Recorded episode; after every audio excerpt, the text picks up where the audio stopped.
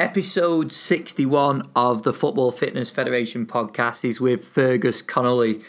Fergus is a, a, tactical keynote speaker and he's also an author of numerous books, including Game Changer, which I'm sure many of you have either heard of or read, and then also his, his new book, The, the Process or Process, or whatever, depending where you're from, is how you say it. Um, it was great to have Fergus on. Uh, he's someone that I've followed his work for a long time, and I think he's just a fountain of knowledge when you speak to him. The the the experiences that he's had with numerous athletes and sports, like I could have spoke to him all day about all the different stories he was bringing up. He covered uh, numerous topics, including the lessons from the different sports, the different countries, and the different cultures that he's worked in. He also spoke about the importance of backroom cohesion um, and some of the factors you've got to take into consideration to make sure that your backroom um, and the staff are, are cohesive as possible. He touched on, which we've covered in numerous episodes, the importance of language and communication. We also spoke about the art of coaching and how that's linked to experience. We also touched on coaching styles and how they're developed, and also how some of the practitioners that he's worked with are very different, and, and who he's learned from across his career, and which has allowed him to create his coaching style. And then just towards the end of the episode, we spoke about cognitive fatigue as well. So we had a few pointers on that too. I think this episode was brilliant. I mean, I mean, I took absolutely loads from it. I hope you guys do too. Um, Fergus, like I say, is a great practitioner and someone that I, I love listening to speak. And I'm sure a lot of you guys have heard him speak already. But I'm, I'm hoping he's covered some stuff in this episode that um, will add to what you've heard Fergus talk about before. It was great to have him on. Please share the show. It'd be great to get this one out to as many people as possible. I think this is going to be a popular one. And here is the episode with Fergus. Welcome back to the Football Fitness Federation podcast. This is episode 61. I am delighted to be joined today by Fergus Connolly. Fergus, thank you very much for coming on. Delighted, delighted, Ben. Thank you for having me. No problem at all. I'm sure you don't need an introduction. I'm sure many people know what you've been up to, where you've been, who you've been working with. Um, I certainly do because I've been doing plenty of stalking over the last few days of uh, all your work and all your content. So uh, it'd be great to sort of delve into where you've been, what you've been up to. So, do you want to take us back, mate, to your first role? We just had a little chat then about where you were first, and then we'll sort of work through your career so far. Yeah, well, I guess I was fortunate. I was re- I was really fortunate to come into Bolton Wanderers above all places, and I think. Um, yeah, I was blessed. You know, I, I came into Bolton Wanderers just after Big Sam was leaving, and you know, uh, some of your older listeners will remember. Um, you know, Bolton were by far the most advanced team in terms of sports science way back then. And Sam had a wonderful philosophy. Some great people around him. Mark Taylor, um, Craig White was there way back. Damien Roden was there at the time, and uh, they had built you know a legacy of um, having you know using sports science using any edge that they could to try and compete with teams who had bigger budgets like Manchester United, Liverpool, Arsenal at the time. And so I came into this organization that had, um, you know, uh, massage rooms, massage therapy rooms, monitoring, heart rate monitors were the norm then. They were accepted back then, whereas in some other teams, it was a struggle, or some teams weren't even using them. Um, then we ended up getting cryotherapy, that hydrotherapy pools. So it was, to be honest, it was probably more advanced than some clubs perhaps even are now. And like it was, honestly, it was like a kid going into a sweet shop. You know, your eyes are just so much that you could do. And uh, um, Phil Richards was the strength coach, strength and uh, nutrition coach at the time and it was just a great opportunity to to learn from uh, you know from what they had put in place and and to build uh, on top of it. Um, so that was my exposure, and then you know to get to learn from uh, you know the coaches themselves and the players, like I mean Gary Speed, um, Jussi Jääskeläinen. Um, you know, you had Joey O'Brien from Ireland were there. There are just so many great players uh, as well um, and you know, just learning from them. It was it was a baptism of fire, but I don't know if it would happen today where somebody would, you know, that get their first job working in the Premier League just straight off, literally straight off the street. And um, yeah, it, it was just a wonderful learning experience for me. But I think, you know, I think for for young people coming through, I think sometimes you just get caught up in uh, your role and and. But for me, I was just learning from from everybody. It was like drinking from a fire hose so with that in that situation, Fergus, what what do you um, what do you approach first? What was some of the first things that you thought this could be this could be implemented and this could help the players? So I didn't I didn't have like a sports science you know traditional background. I was just I was a teacher, a PhD in computers, uh, you know, but I was just fascinated by human performance. So up until then, I had you know, travel the world to try and learn from sprint coaches, endurance coaches, you know, uh, rugby teams, everybody. And I, when I got to Bolton, I just, I guess I just looked at things a little bit differently. And I think it's something that I try and pass on to, you know, young coaches that, that I mentor is, um, you know, if everybody in the room has had the same training and been taught to look at problems the same way, or even taught to identify problems the same way, the chances are everybody's going to end up with the same solution. So automatically, you know, I would see things or just yeah, I would see things differently. I'm not saying it was better. It was just I would see things differently. So for me, going in there uh, at the start, uh, you know, I was trying to help get the best programs implemented, but I learned very, very quickly the importance of building personal relationships, um, understanding that it wasn't about having the best program, it was having the right program for that person, um, be able to communicate properly with them, respecting uh, their individual personalities, and understanding who was going to buy in and who wasn't. Like, I mean, you Gary Speed and you Kevin Nolan, and if you were trying to get both of them to take a post workout shake, you know, um, you had two completely different personalities. Uh, with Nobby, you know, you, you had to have a little bit of banter and uh, fun with him, and he would do it. He was very compliant. Then on the other hand, you'd Gary, who would just, you know, do anything he could uh, straight away without thinking. And it was just understanding the the personalities that were involved. And uh, you know, then you had Nicolas Anelka, who was just quiet and private and did his own thing, but was, you know, the ultimate professional. So um, that was a big learning curve for me was respecting the different personalities and understanding that didn't matter what I knew, didn't matter how you know wonderful the ingredients were and the things that you know we were doing.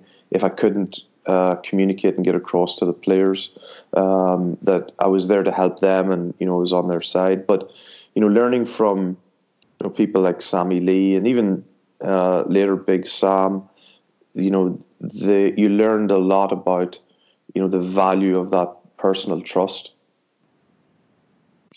I think that if you think back to that team, that must have been, like you say, learning from the players. You think back some of those players that were involved in at that sort of a time. You you had a real mix, didn't you, of characters and um, personalities, but also types of player as well, like the from the elaborate to the the real solid um, solid professional players. Like there, was a real mix of players, wasn't there, at that time? Oh yeah, Ricardo Gardner and like so many just like literally characters, and it was probably as well. Um, I, I, might be wrong, but it was probably the most diverse locker room at the time. You know, you had people from every corner, like Stelios there. You know, you had people from every corner of the world, Europe, um, and that was Big Sam's gift um, in you know he wasn't afraid to be different. Um, you know, and everybody he had brought together. So you had so many different nationalities. Like years later at Liverpool, we had different nationalities, but not this, not as diverse. And that was fascinating. And it was fascinating watching how they all came together, um, the common themes, you know, what motivated them. And, you know, maybe I didn't appreciate uh, how much I learned, you know, being there at the time. Um, but it was it was fascinating, and the legacy that Big Sam had left as well. You know, I've said it before that perhaps apart from Alex, Sir Alex, um, I don't think there's another coach has had uh, as widespread an influence on the league because he was, you know, the first to have uh, Prozone. He was the first to look at analysis in the same way. He was the first to implement sports science to really engage in psychology. Uh, like we had psychologists at the academy level, and um, you know that influence permeated through the whole Premier League over you know the next ten years or so. Um, and so it was just a wonderful environment to to learn from and to and you know to to be able to exploit. Um, so yeah, I think uh, yeah, looking back on it, there were some some incredible characters. Yeah, definitely. And obviously, you've worked in numerous sports, numerous athletes, and uh, I, I, do wonder how you managed to get through so many teams and uh, athletes in the in the time that you have. But one thing I wanted to ask you, Fergus, was I know you've done some work in, in, with the military and the forces. So, what what's something that you took with from the work you've done with those guys that you can relate, or that we could we could relate to football? It's a great question. Actually, I just got off the phone with one group, and I think one of the things that um, we in sport, and this goes across in in the military um, at the elite end, you have guys at the tip of the spear who are having to perform uh, very difficult actions in extreme environments and so that's the extreme end. And you see um, the challenges that they face and cracks that appear that you have to manage uh, there first. And then when you come back to sport, you come back to something that's not near as important, you see similar patterns, but they're uh, subclinical or they're, they're not as obvious. And so that's the advantage of working at the elite end. You, you see um, they're they're starker. So the ability to manage emotion, the ability to um, you know to perform under pressure. On the other side, then the need for recovery. You see it at the extreme end. So in extreme circumstances, that's where you see it uh, clearest. And then when you come back to sport, uh, yes, you, you have to perform in front of you know 60, 70, 80,000 people. Um, and yes, players have to recover. Um, but it's not as stark or it's not as obvious in, in sport. So it just helps underline how important uh, the quality of training, the quality of recovery is. And I think that's one of the things that in sport sometimes we don't, uh, you know, we maybe take for granted is, you know, I know that there's a lot of, there's more emphasis or more realization about the quality of training, but the quality of recovery is equally important, not just the quantity or not just marking days off. Like, was it proper, true recovery? Was there quality there? And I know your your most recent uh, resource that's out at the moment, Fergus, is is the. And I tried listening to the American guys uh, saying this, and it sounds much cooler than when they say it than when I say it. They say the process, I say the process, but I think they're cooler than me. Um, um like you, like I even have to, you know, I've I've had to change saying words so that uh, you know they can understand. So my yeah, even the way I pronounce words now is half half uh, half Irish and half American. But yeah, so um, yeah, with the, the, the process, I'll call it the process for this. but like um, with um, with with the process, it was I think what you find in um, the the biggest difference in sport. People think, oh, you know, it's completely different sports, and you know, there's no relationship. The biggest difference is culture. It's got you know the the actual sport is secondary, and so the the system within US sport is very different to the UK model. And there are a lot of advantages. I know that there are challenges, and you know, even before I left the UK, you know, I was involved very briefly in a minor way with the what was then the E Triple P or EPPP, and you know the you know clubs teams were looking at okay how do we you know improve the development of our players and I know it has issues and challenges but on the other hand in the states there isn't such a system officially but there is a system because kids are getting identified at high school level to play American football and then they're getting recruited into college then they're into the NFL but because they don't have that scaffold of an academy structure, it's harder to track, improve, and develop players. And so, with uh, the process, the, the idea was to try and help formalize that and help put a structure in place to help the development of players, you know, um, the whole way through, so that you're not just starting from scratch every time a player walks through your door, whether it's at high school, college, pro.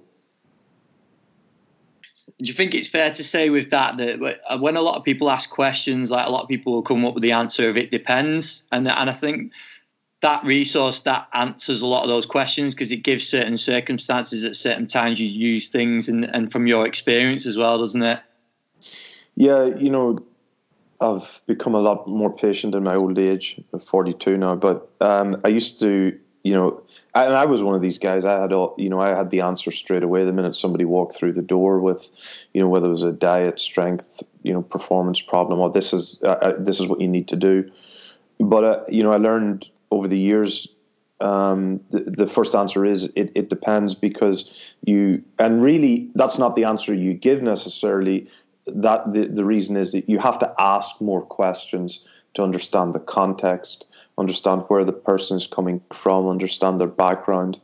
Um, before you can give you know a really solid direction. And it's not to say that you you know you don't come up with a solution. You have to, but it's just make sure you know the answer is context dependent. There's lots of different variables. Like, I mean, you'll get asked, oh, you know, Fergus, you should, um, you know, everything's small sided games, isn't it? Well, you know, what's what's the context? Like, what, is it preseason, is it in season, or Fergus? You know, we should always do, you know, speed work's critical. You should always do speed work. Well, okay, but um, yes, speed work is important, but like you know, when in the season is the player coming back from injury? What's the position? What's his background? Is he fast? Is he? There's so many questions, and so that comes with experience and comes with time, um, and with coaches as well. Um, you know, it's the development of coaches, the coaching pathway. It doesn't matter whether you're a strength coach, whether you're, you know, a football coach. Um, helping that continuous professional development of the coach is critical so that they can answer those questions as, as best possible. And I've heard you refer to your role before, and I can't remember um, which podcast it was on specifically, as the performance problem solver. And I think that's a real, really good way of looking at it, isn't it? That it's not, we're not um, narrowing it down to one title. It's, it's you're taking all these different problems and coming up with solutions.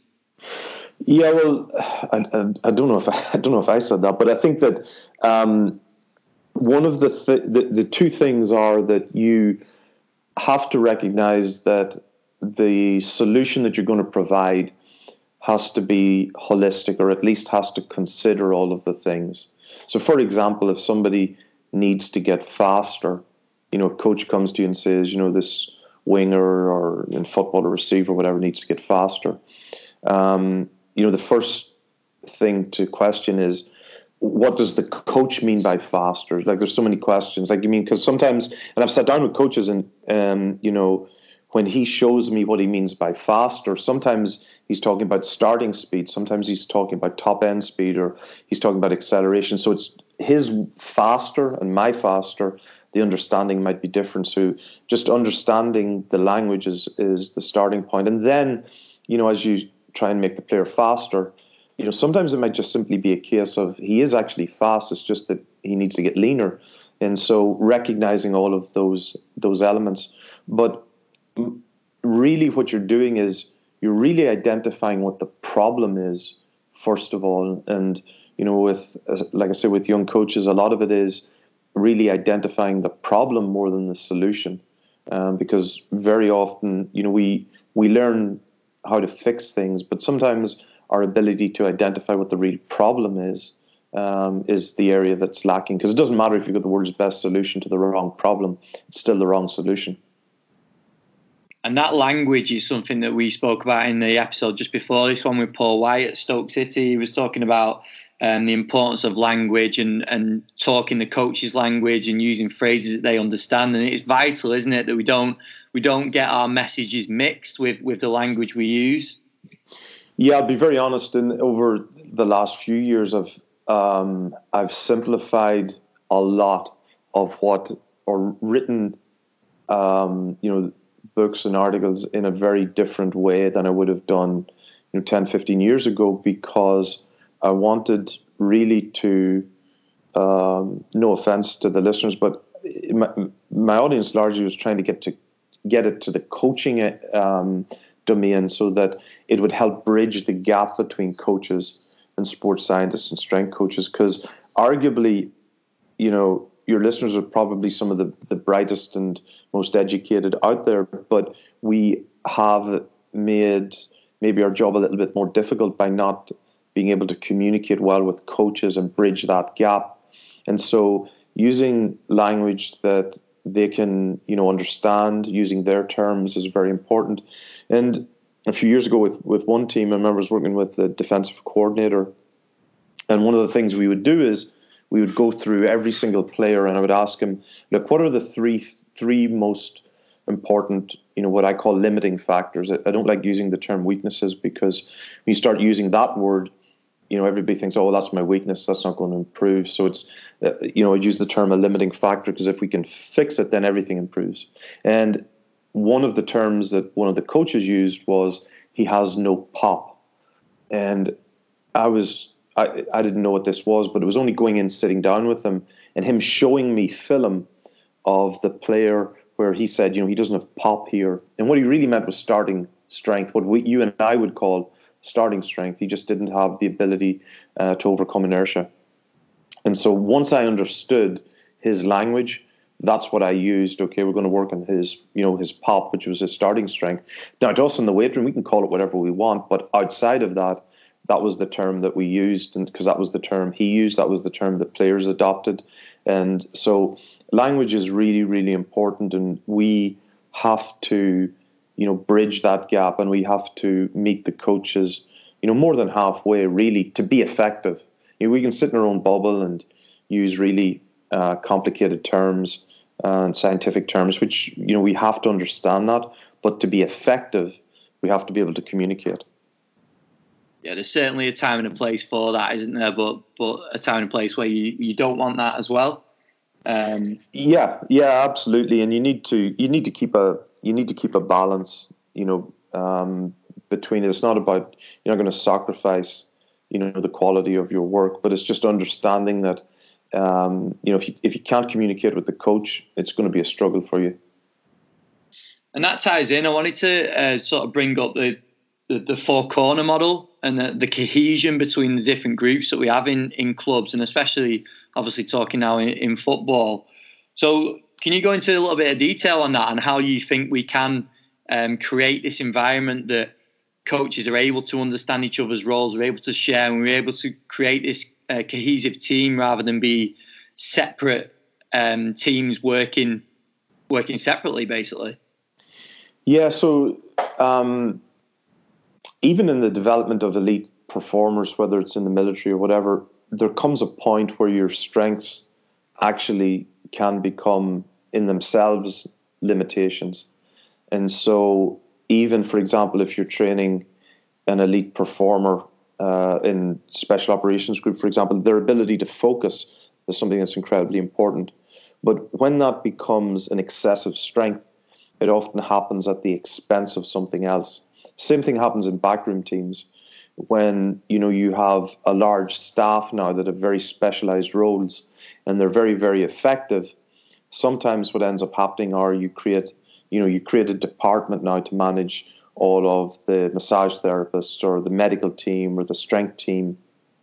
And you know the first sign that i had that this was becoming an issue was where uh, some teams were starting to create you know rehab departments or rehabilitation or return to play departments. Um, and that to me is just uh, you know a symptom perhaps of a breakdown of the ability of the medical and strength and conditioning team to work closer together um, not in all cases but you know if you create more and more departments that in itself means that you have to manage more and more people or even you know you you employ uh, or you you you know the most recent trend, I guess, was to employ or to buy G, a GPS system. Next thing you realize, you've got to get someone to, to run it.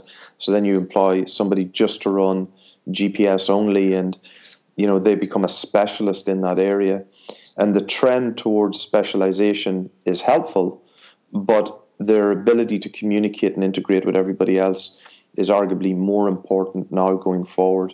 So you manage that one of two ways.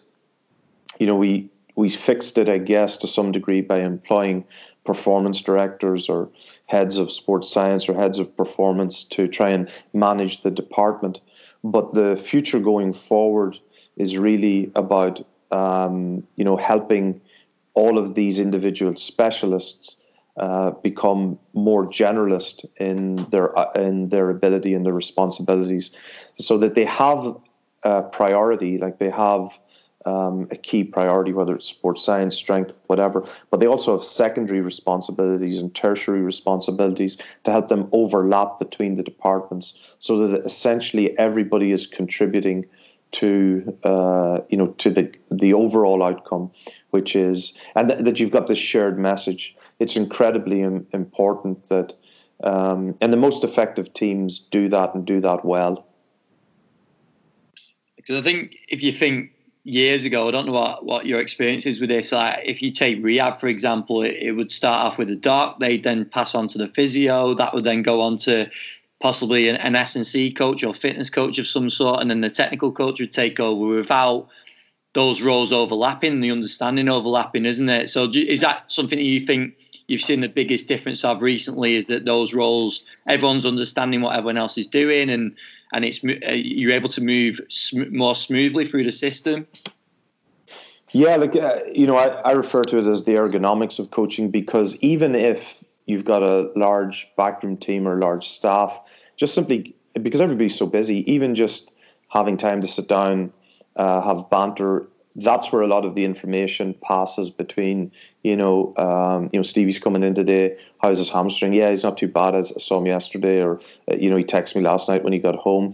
Just having those casual conversations um, were a lot easier when there were fewer staff.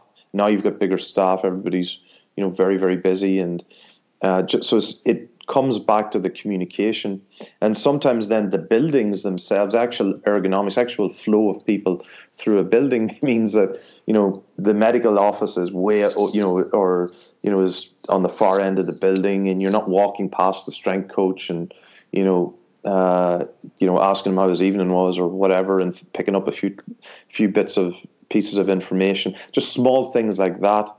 One NFL team I worked with the strength room was so far away from the medical room that the some days they wouldn't even see the medical staff, you know, unless they made a conscious, uh, you know, put a meeting in the calendar. And when you've got 55 guys, uh, even at the beginning of the season, up to 93 guys, you don't get that time, that casual, you know, if you want to call it water cooler time, just to check in with each other. And so that's you know, it's it's just a com- it's a perfect storm where you've got more and more staff, bigger buildings, more players, and ultimately less communication. Uh, so the actual design of buildings is uh, a very very important part that a lot of people um, overlook, or just even the flow, how people walk through the building can have a huge impact on communication itself because those conversations can be the real key ones sometimes, can't they? Not necessarily in a meeting setup, but just in passing. Oh, they're incredibly important, and even like I mean, even just in terms of just uh, you know having good relationships with people. Like I mean, if you haven't seen someone for a day or two, um, you know, uh, you, just don't build up that rapport. And sometimes it's banter. Like I mean, God knows we've all been around teams where um, and staff where you know, if a stranger walked in, they'd think the the abuse and the teasing was so harsh. But you know, that's just part of football, and uh, but that's invaluable because it just keeps things loose. Uh, there's humour. There's no insecurity doesn't creep in as quickly because you're just walking around having banter with people, but sharing valuable information and hey, you know, like you mean, are are you going, you know, are you seeing Jamie later on today? Yeah, I've got him. Uh, or I'll drop, you know, I'll tell Stevie to come see you straight after he's done his his rehab. Just small things like that. That and now, you know, it goes and this was the other thing, and I I feel a little bit guilty because it, you know I was one of the first with um, when I was at uh, the Welsh rugby team, we put in you know uh, touchscreen monitoring. I think we were probably one of the first to do it, if not the first. And we had all this data collected, but the rush then to have uh, athlete management systems meant that now everybody feels as though they have to put every single comment in you know in a in an IT system, and you know that's now become more important than picking up the phone or walking down the corridor to someone to say you know because there's this trail of accountability, and that has taken away a little bit of the the personal skills, the soft skills that are needed to be a very very good coach. Sorry to interrupt the episode with Fergus. I hope you're enjoying it so far. Just wanted to give you a few little community updates um, of what's going on with our online community. Fergus was good enough at the end of this uh, podcast to do a little bonus episode for our community members. So some of our members asked a few questions to Fergus, and he just took um, a bit of time at the end of the podcast to answer those. So that additional podcast is going to be available on the community. Um, and you can go and check it out. You, you can get a free month on the community if you go to footballfitfed.com and click the community tab at the top. You can sign up there. That gives you a free month. You can go and check out the uh, interview with Fergus, the, the little bonus episode at the end, but there's also all of our previous network meeting presentations on there. There's some webinars and there's our interactive forum as well that you'll get access to, as well as discount to our upcoming 2020 networking meetings as well. And just to touch on the meetings, our next one at the time of recording is on Wednesday, the 19th of February. We are travelling down to Colchester United with Perry and Kamal, the two sports scientists. Um, Perry with the first team, Kamal with the academy, and they're going to talk on the challenges they face from a first team and academy perspective. And we're going to run loads of different networking tasks either side of those presentations as well. So if you if you wanted to come to the network meeting join the community because you do get discount. You get additional discount on the uh, network meetings. If you can't make it for any reason, we are going to film the presentations. So again, if you if you register onto the community, you will get access to the presentations from Perry and Kamal. Uh, you'll be able to watch them back as well as all the other previous We've, we've spoke about the, the soft skill side of coaching a lot, and uh, especially a lot of the experienced coaches we've had on there. And I'll I'll ask you the same question, but for for younger coaches listening, when they hear that, what would your advice be to develop it? So I'm actually working on a on a book with uh, a guy, and this um, and it, it, this actually happened because I had two performance directors in the NBA, both of them separately, uh, came to me two years ago, and one of them, you know, wanted me to to take him on to, to mentor him, and I, I did. And at, at the start, I thought initially it was to develop their performance model, and he said no. He said I I I, I need help developing and understanding the soft skills. But you know that was the term that we put on it. So things like communication, the difference between leadership and management, uh, resolving conflict, those kinds of, of things. Uh, same with the other one who was having trouble managing people, and um, that has become probably the biggest um, barrier to coach progress uh, in the industry is their ability to manage those relationships and soft skills. And I think it's driven largely by this idea that your technical ability is the most important, your academic ability, your ability to, you know, recall the research or whatever. That is important. But in the field, you're you know even simply uh, your personality you know can you laugh? Can you joke? Can you can you joke appropriately as well? You know can you can you tease someone uh, and can you have a laugh without offending anyone? Small things like that. And so for young coaches i think there's a lot to be learned by watching uh, senior coaches and, and watching how they respect the players um, how they can have a good time, how they can draw the line, how they can be firm, um, how they can be supportive yet offer criticism, how they critique the mistake but not the person. All of these are, are soft skills that you know you have to be aware of, um, you know, to develop. And so um, that's really, really important, I think, going forward for uh, for young coaches. So at, at, the highest end, I've had this conversation with a number of uh, really elite performers. The at the highest end, you will reach a, uh, you know a, an ability to be self-aware and to improve, to continuously improve. And I think that's what young coaches should strive to achieve as early as possible.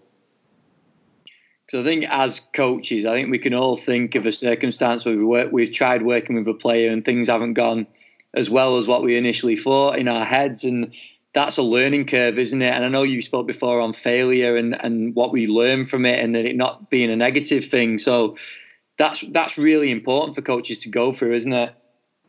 Oh Lord, yeah. Like I mean, you know, looking back on my career, and sometimes you know I can be um, maybe my greatest critic, but you you remember the mistakes more so uh, than you remember the successes.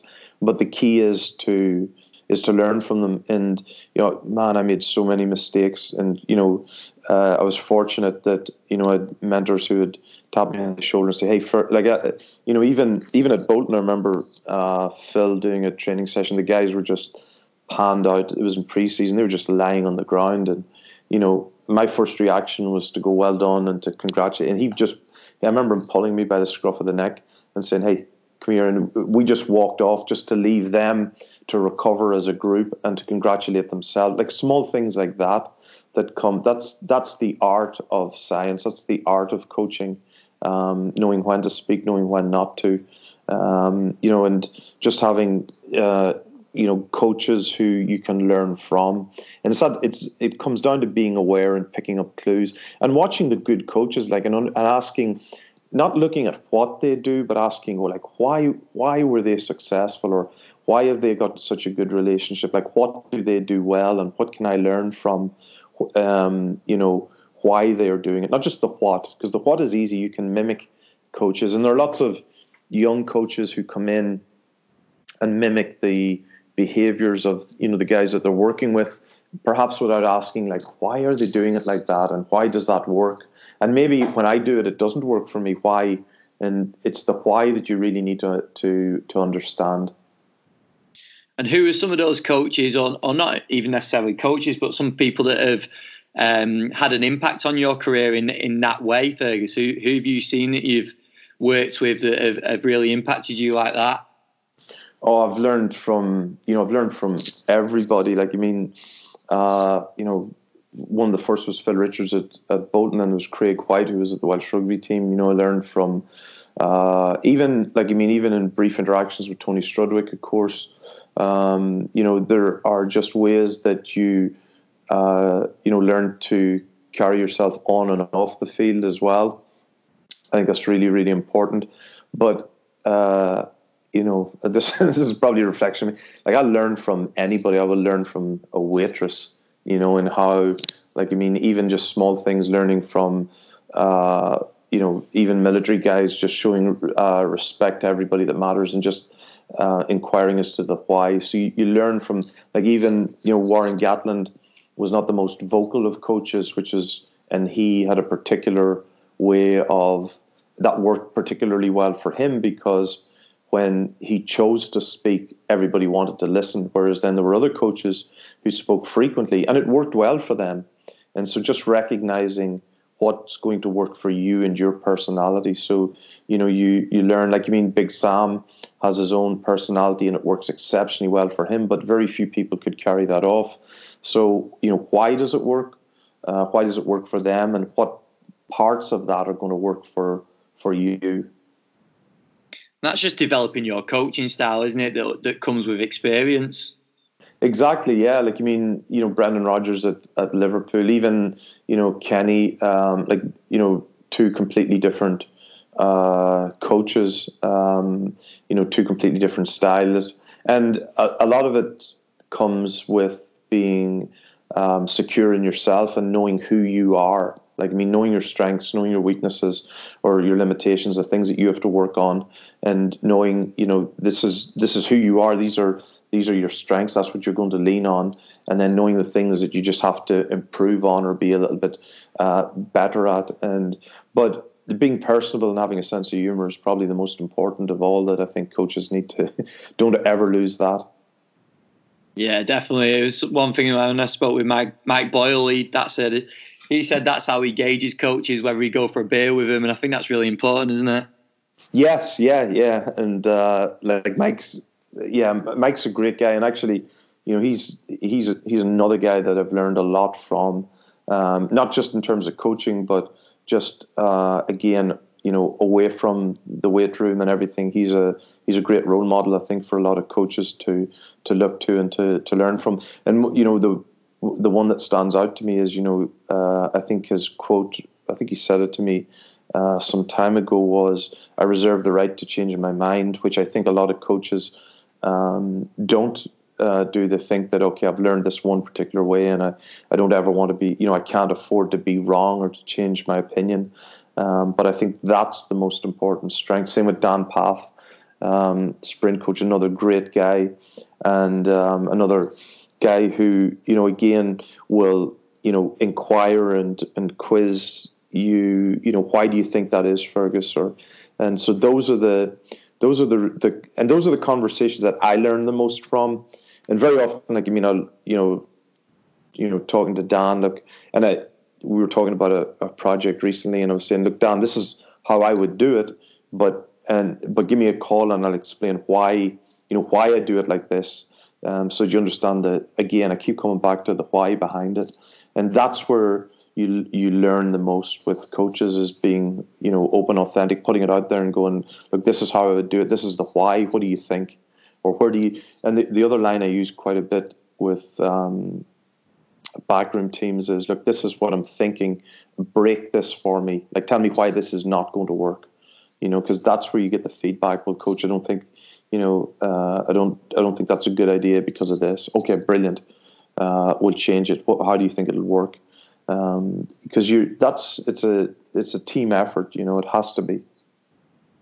Yeah, that's a really interesting way of thinking about it, isn't it? I suppose it it comes down to a, bit of ego management as well, doesn't it? In that circumstance, that we have to be able to control it and and be flexible with our approach. Yeah, I think you know one of the criticisms, I guess, perhaps of the the industry from time to time is you know people have you know that you know they claim you know excessive credit maybe for the success of a team. And you know, it was Al Vermeil, the old Chicago Bulls coach, who said to me once, and we were talking about a particular coach, and he was saying, look, the only person who ever made an athlete were his parents. You know, he was talking about somebody who was saying, "Oh, I made this guy, I made that." You know, you anybody who's worked in sport knows we have an impact and we do an important job, but you know, we're not that important in the bigger scheme of things. And you know, if that doesn't humble you, well, then you know you're you're delusional. Um, so I, I don't see why you know coaches really should have big egos, and even like I mean anything that I have um, and that I write. This is my opinion. This is what, what I believe in, and this is the you know as I, am stating it the best of my knowledge at this point in time, and uh, you know keep trying to improve and develop it. But I'm not infallible, and there you know in ten years' time or even sooner, perhaps some things will be changed, will be developed and improved on and you have to look at everything you do. Like I, from time to time, will go back and look at some of the things that documents and programs that I put together at Bolton and cringe. You know, some of them were some of them were so detailed that I, you know, I'm surprised even survived it. Um, you know, and so, but that's part of the learning process. You just keep getting better and better and seeing what is truly important things progress though don't they? I think that's always going to be the case and that is that is our way of learning and eh, in 10 20 years time we're going to do exactly the same thing aren't we? Yeah so uh, a number of years ago I, I, called I referred to it as the omega complex. If you look at the omega symbol it's a, a straight line and then you go in the almost a full circle and you come back to almost the same point. So i think you know when we start out coaching we are you know we've got a few basics and we're relying on our personality skills intuition and we're working you know we're doing a really good job. And then we go off and we'll go on this uh, path where we'll go and study speed or, or nutrition or whatever or, or a number of them. But we'll end up coming back to coaching pretty much the same way except that we have this new knowledge now and we understand why we're doing it. We might tweak it a little bit. And so that's really the role of you know uh, professional development is to improve your insight um, into coaching and just gradually get better bit by bit. Um, but it's it's important. I think it was Charles Poliquin said it to me. It could be almost twenty years ago. You know, um, don't ever forget to learn from the actual work. Like learn learning doesn't occur just away from the training ground. Like everything that you do, every interaction with a player, you're learning from it.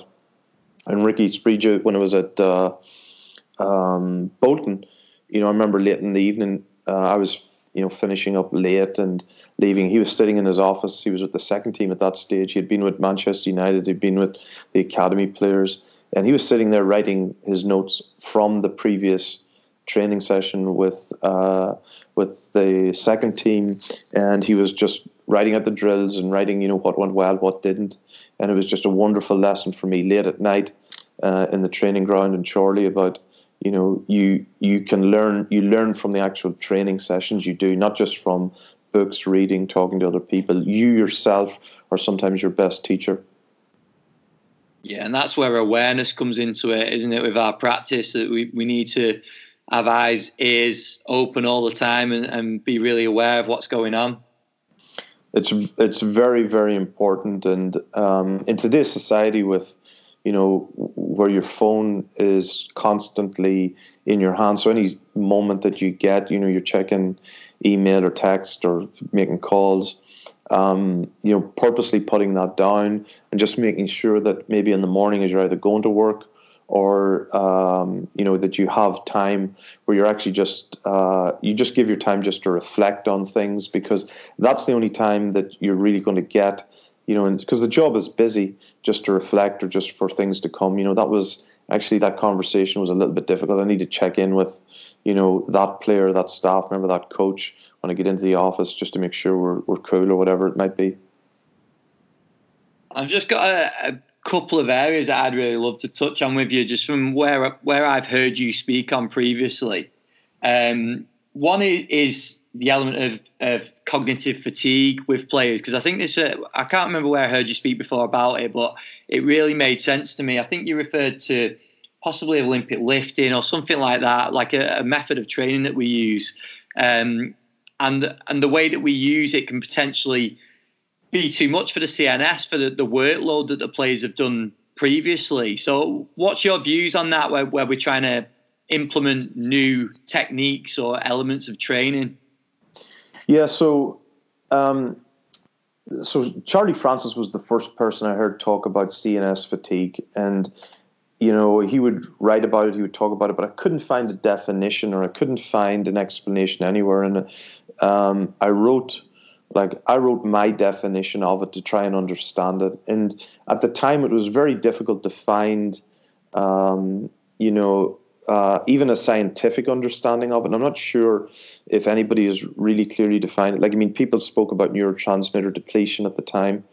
And so, but Charlie was referring a lot to the actual loading on the nervous system. And he had written and he had written about how certain lifts can fatigue uh, the nervous system. So basically, by looking at the types of loading that would occur, um, the neural recruitment, you could fry the nervous system was the term that he used. But the more that you know, I, I looked into it. There were obviously other ways that you could do it through, and um, I think there's I think there's a study actually, um, or an article that was written recently with uh, looking at Brazilian players who spent a lot of time playing computer games or social media, and basically by using up, you know, the cognitive uh, capacity that you have, your ability to concentrate, to learn new things, that drains you, and that that uh, makes players fatigued.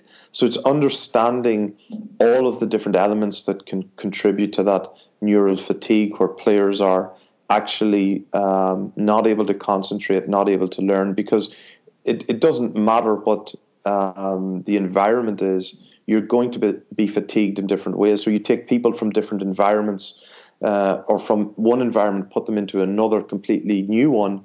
Um, they're going to have to concentrate on so many new things, and that just that fatigues players excessively. And then players who've been in that scenario many many times before, they're not as fatigued because they know what's important.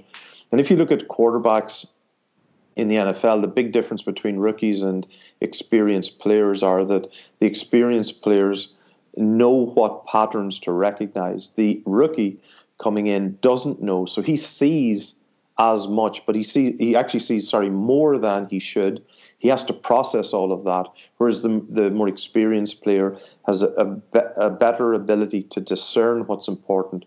So he doesn't have to concentrate on as much, but he can concentrate on fewer things with greater quality. And that's where, you know, again, that all of this ties into uh, contributing to neural fatigue or CNS fatigue.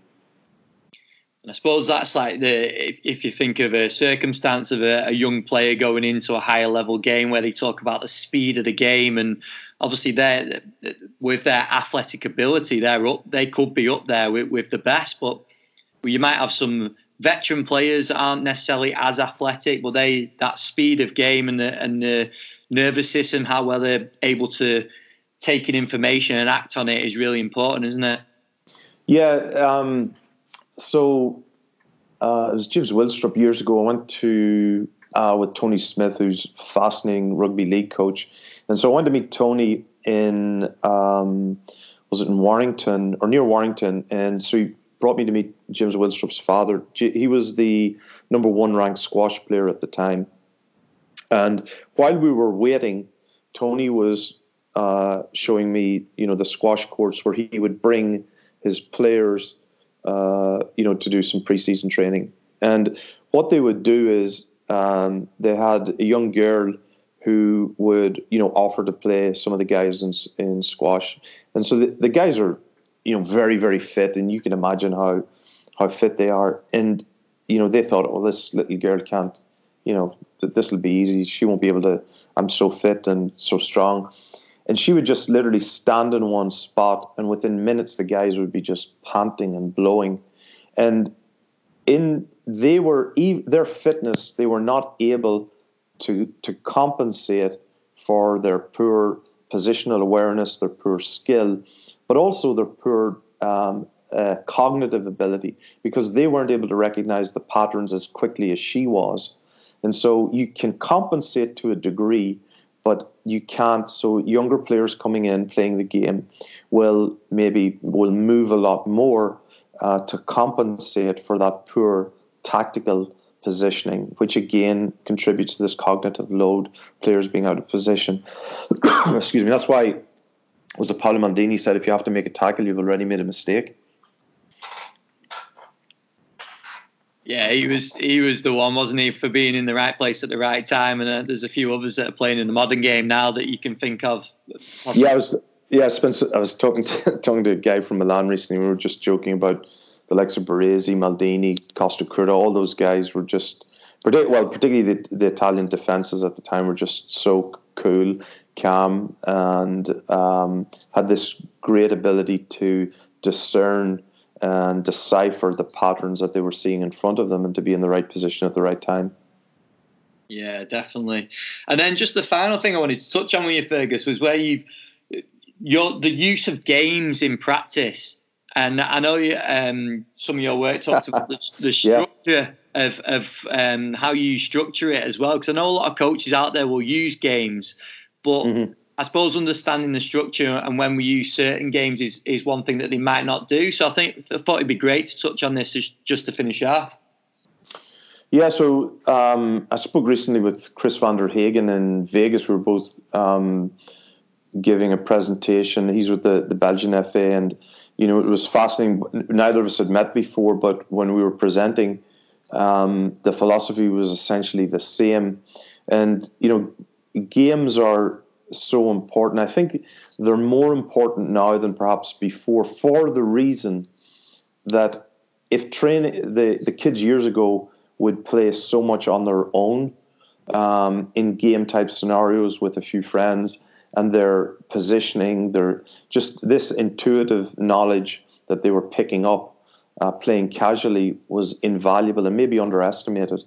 And now, if training is so structured um, and there's less opportunity to play and to enjoy the game, they don't get the the benefits of positioning, you know, emotion, all of these various things.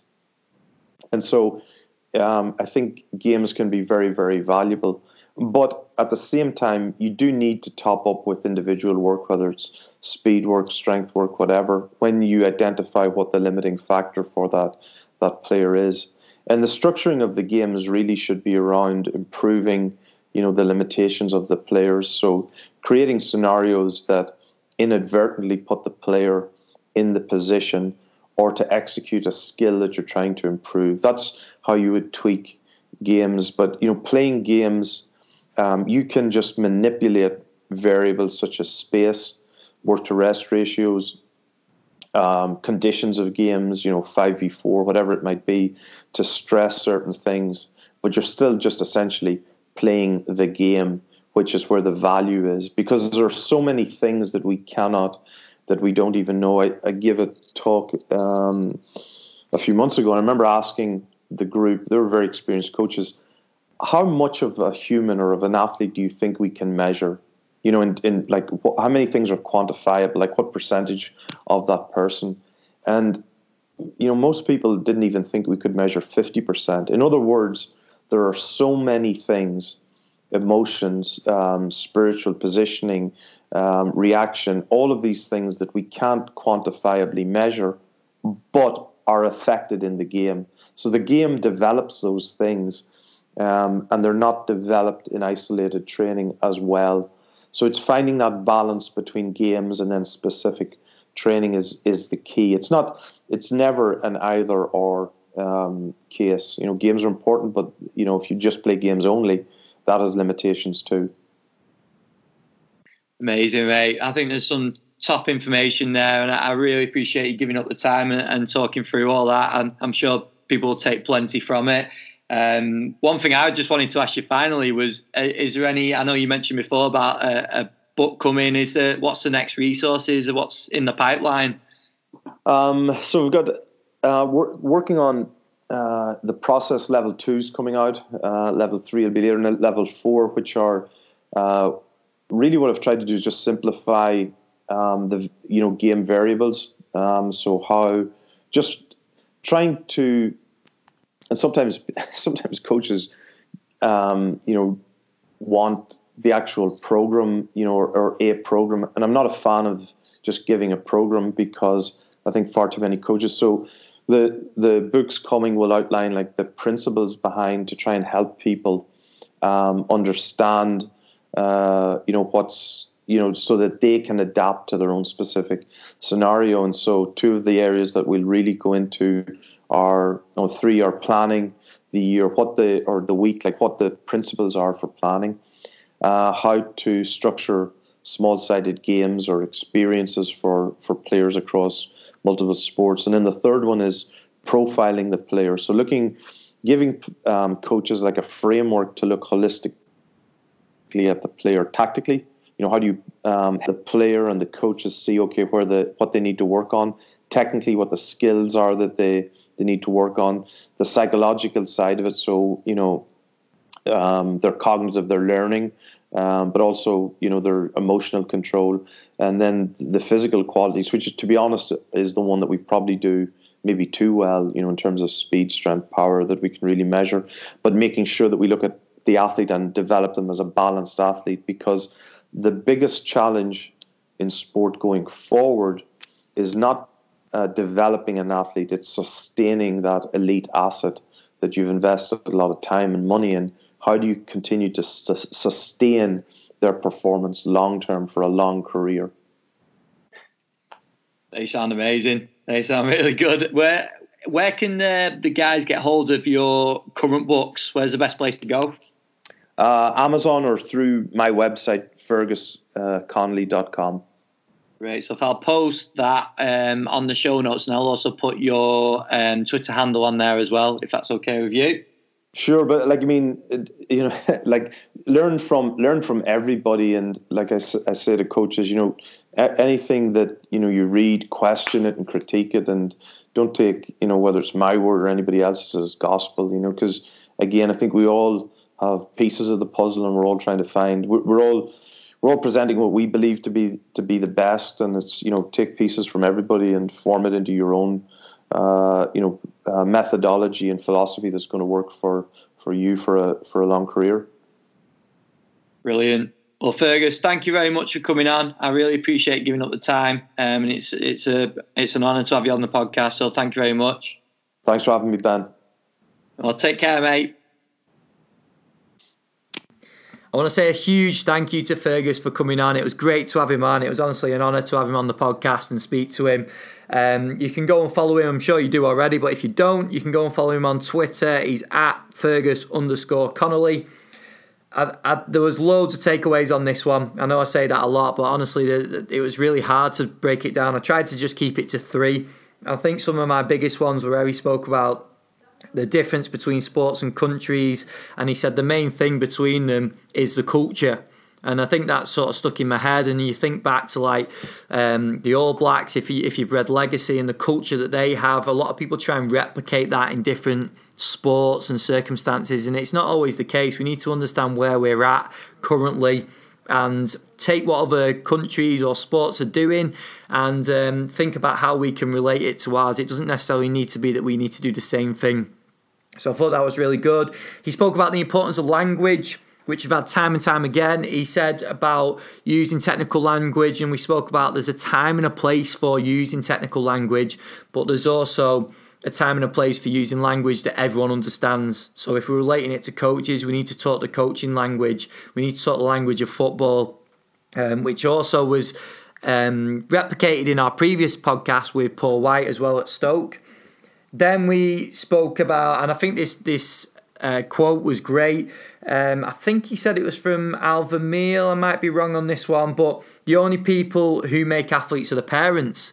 And we, we touched on ego with this about coaches taking like claiming to be the reason that athletes have done so well in their careers and it does essentially come down to the parents how the how the athletes are brought up and then the genetics of, the, of that player as well or that athlete so I thought that was a really that was a quote that stuck in my head, and I might be wrong with Al, Al It might be one of the other coaches, so apologies if I got that wrong. Um, but I'll get it when I listen back through. But huge thank you to Fergus for coming on again. You can go and check out his new resource. I'll put the link in the show notes. Um, the process, go and check it out. He's he's co-authored it with uh, Cameron Josse. Um, so go and check it out. I know it's going to be absolutely quality. Please, if you haven't done so already, head over to iTunes, just help us out, leave us a quick review. A little five star review would be amazing if you could go over and do that. Um, subscribe as well. Click the subscribe button. It gives us a better idea of the numbers that are listening to the podcast. We obviously see the numbers that subscribe on the podcast. So if you've not subscribed, please hit subscribe. And then lastly, I just ask that you share this podcast far and wide with as many people as possible there's some great information, and I want to get this out to as many coaches as possible. So please help us out by sharing it with your network, whether it's on social media or whether you send it out, WhatsApp groups or messages or however you want to send it. Please share it with as many people as possible.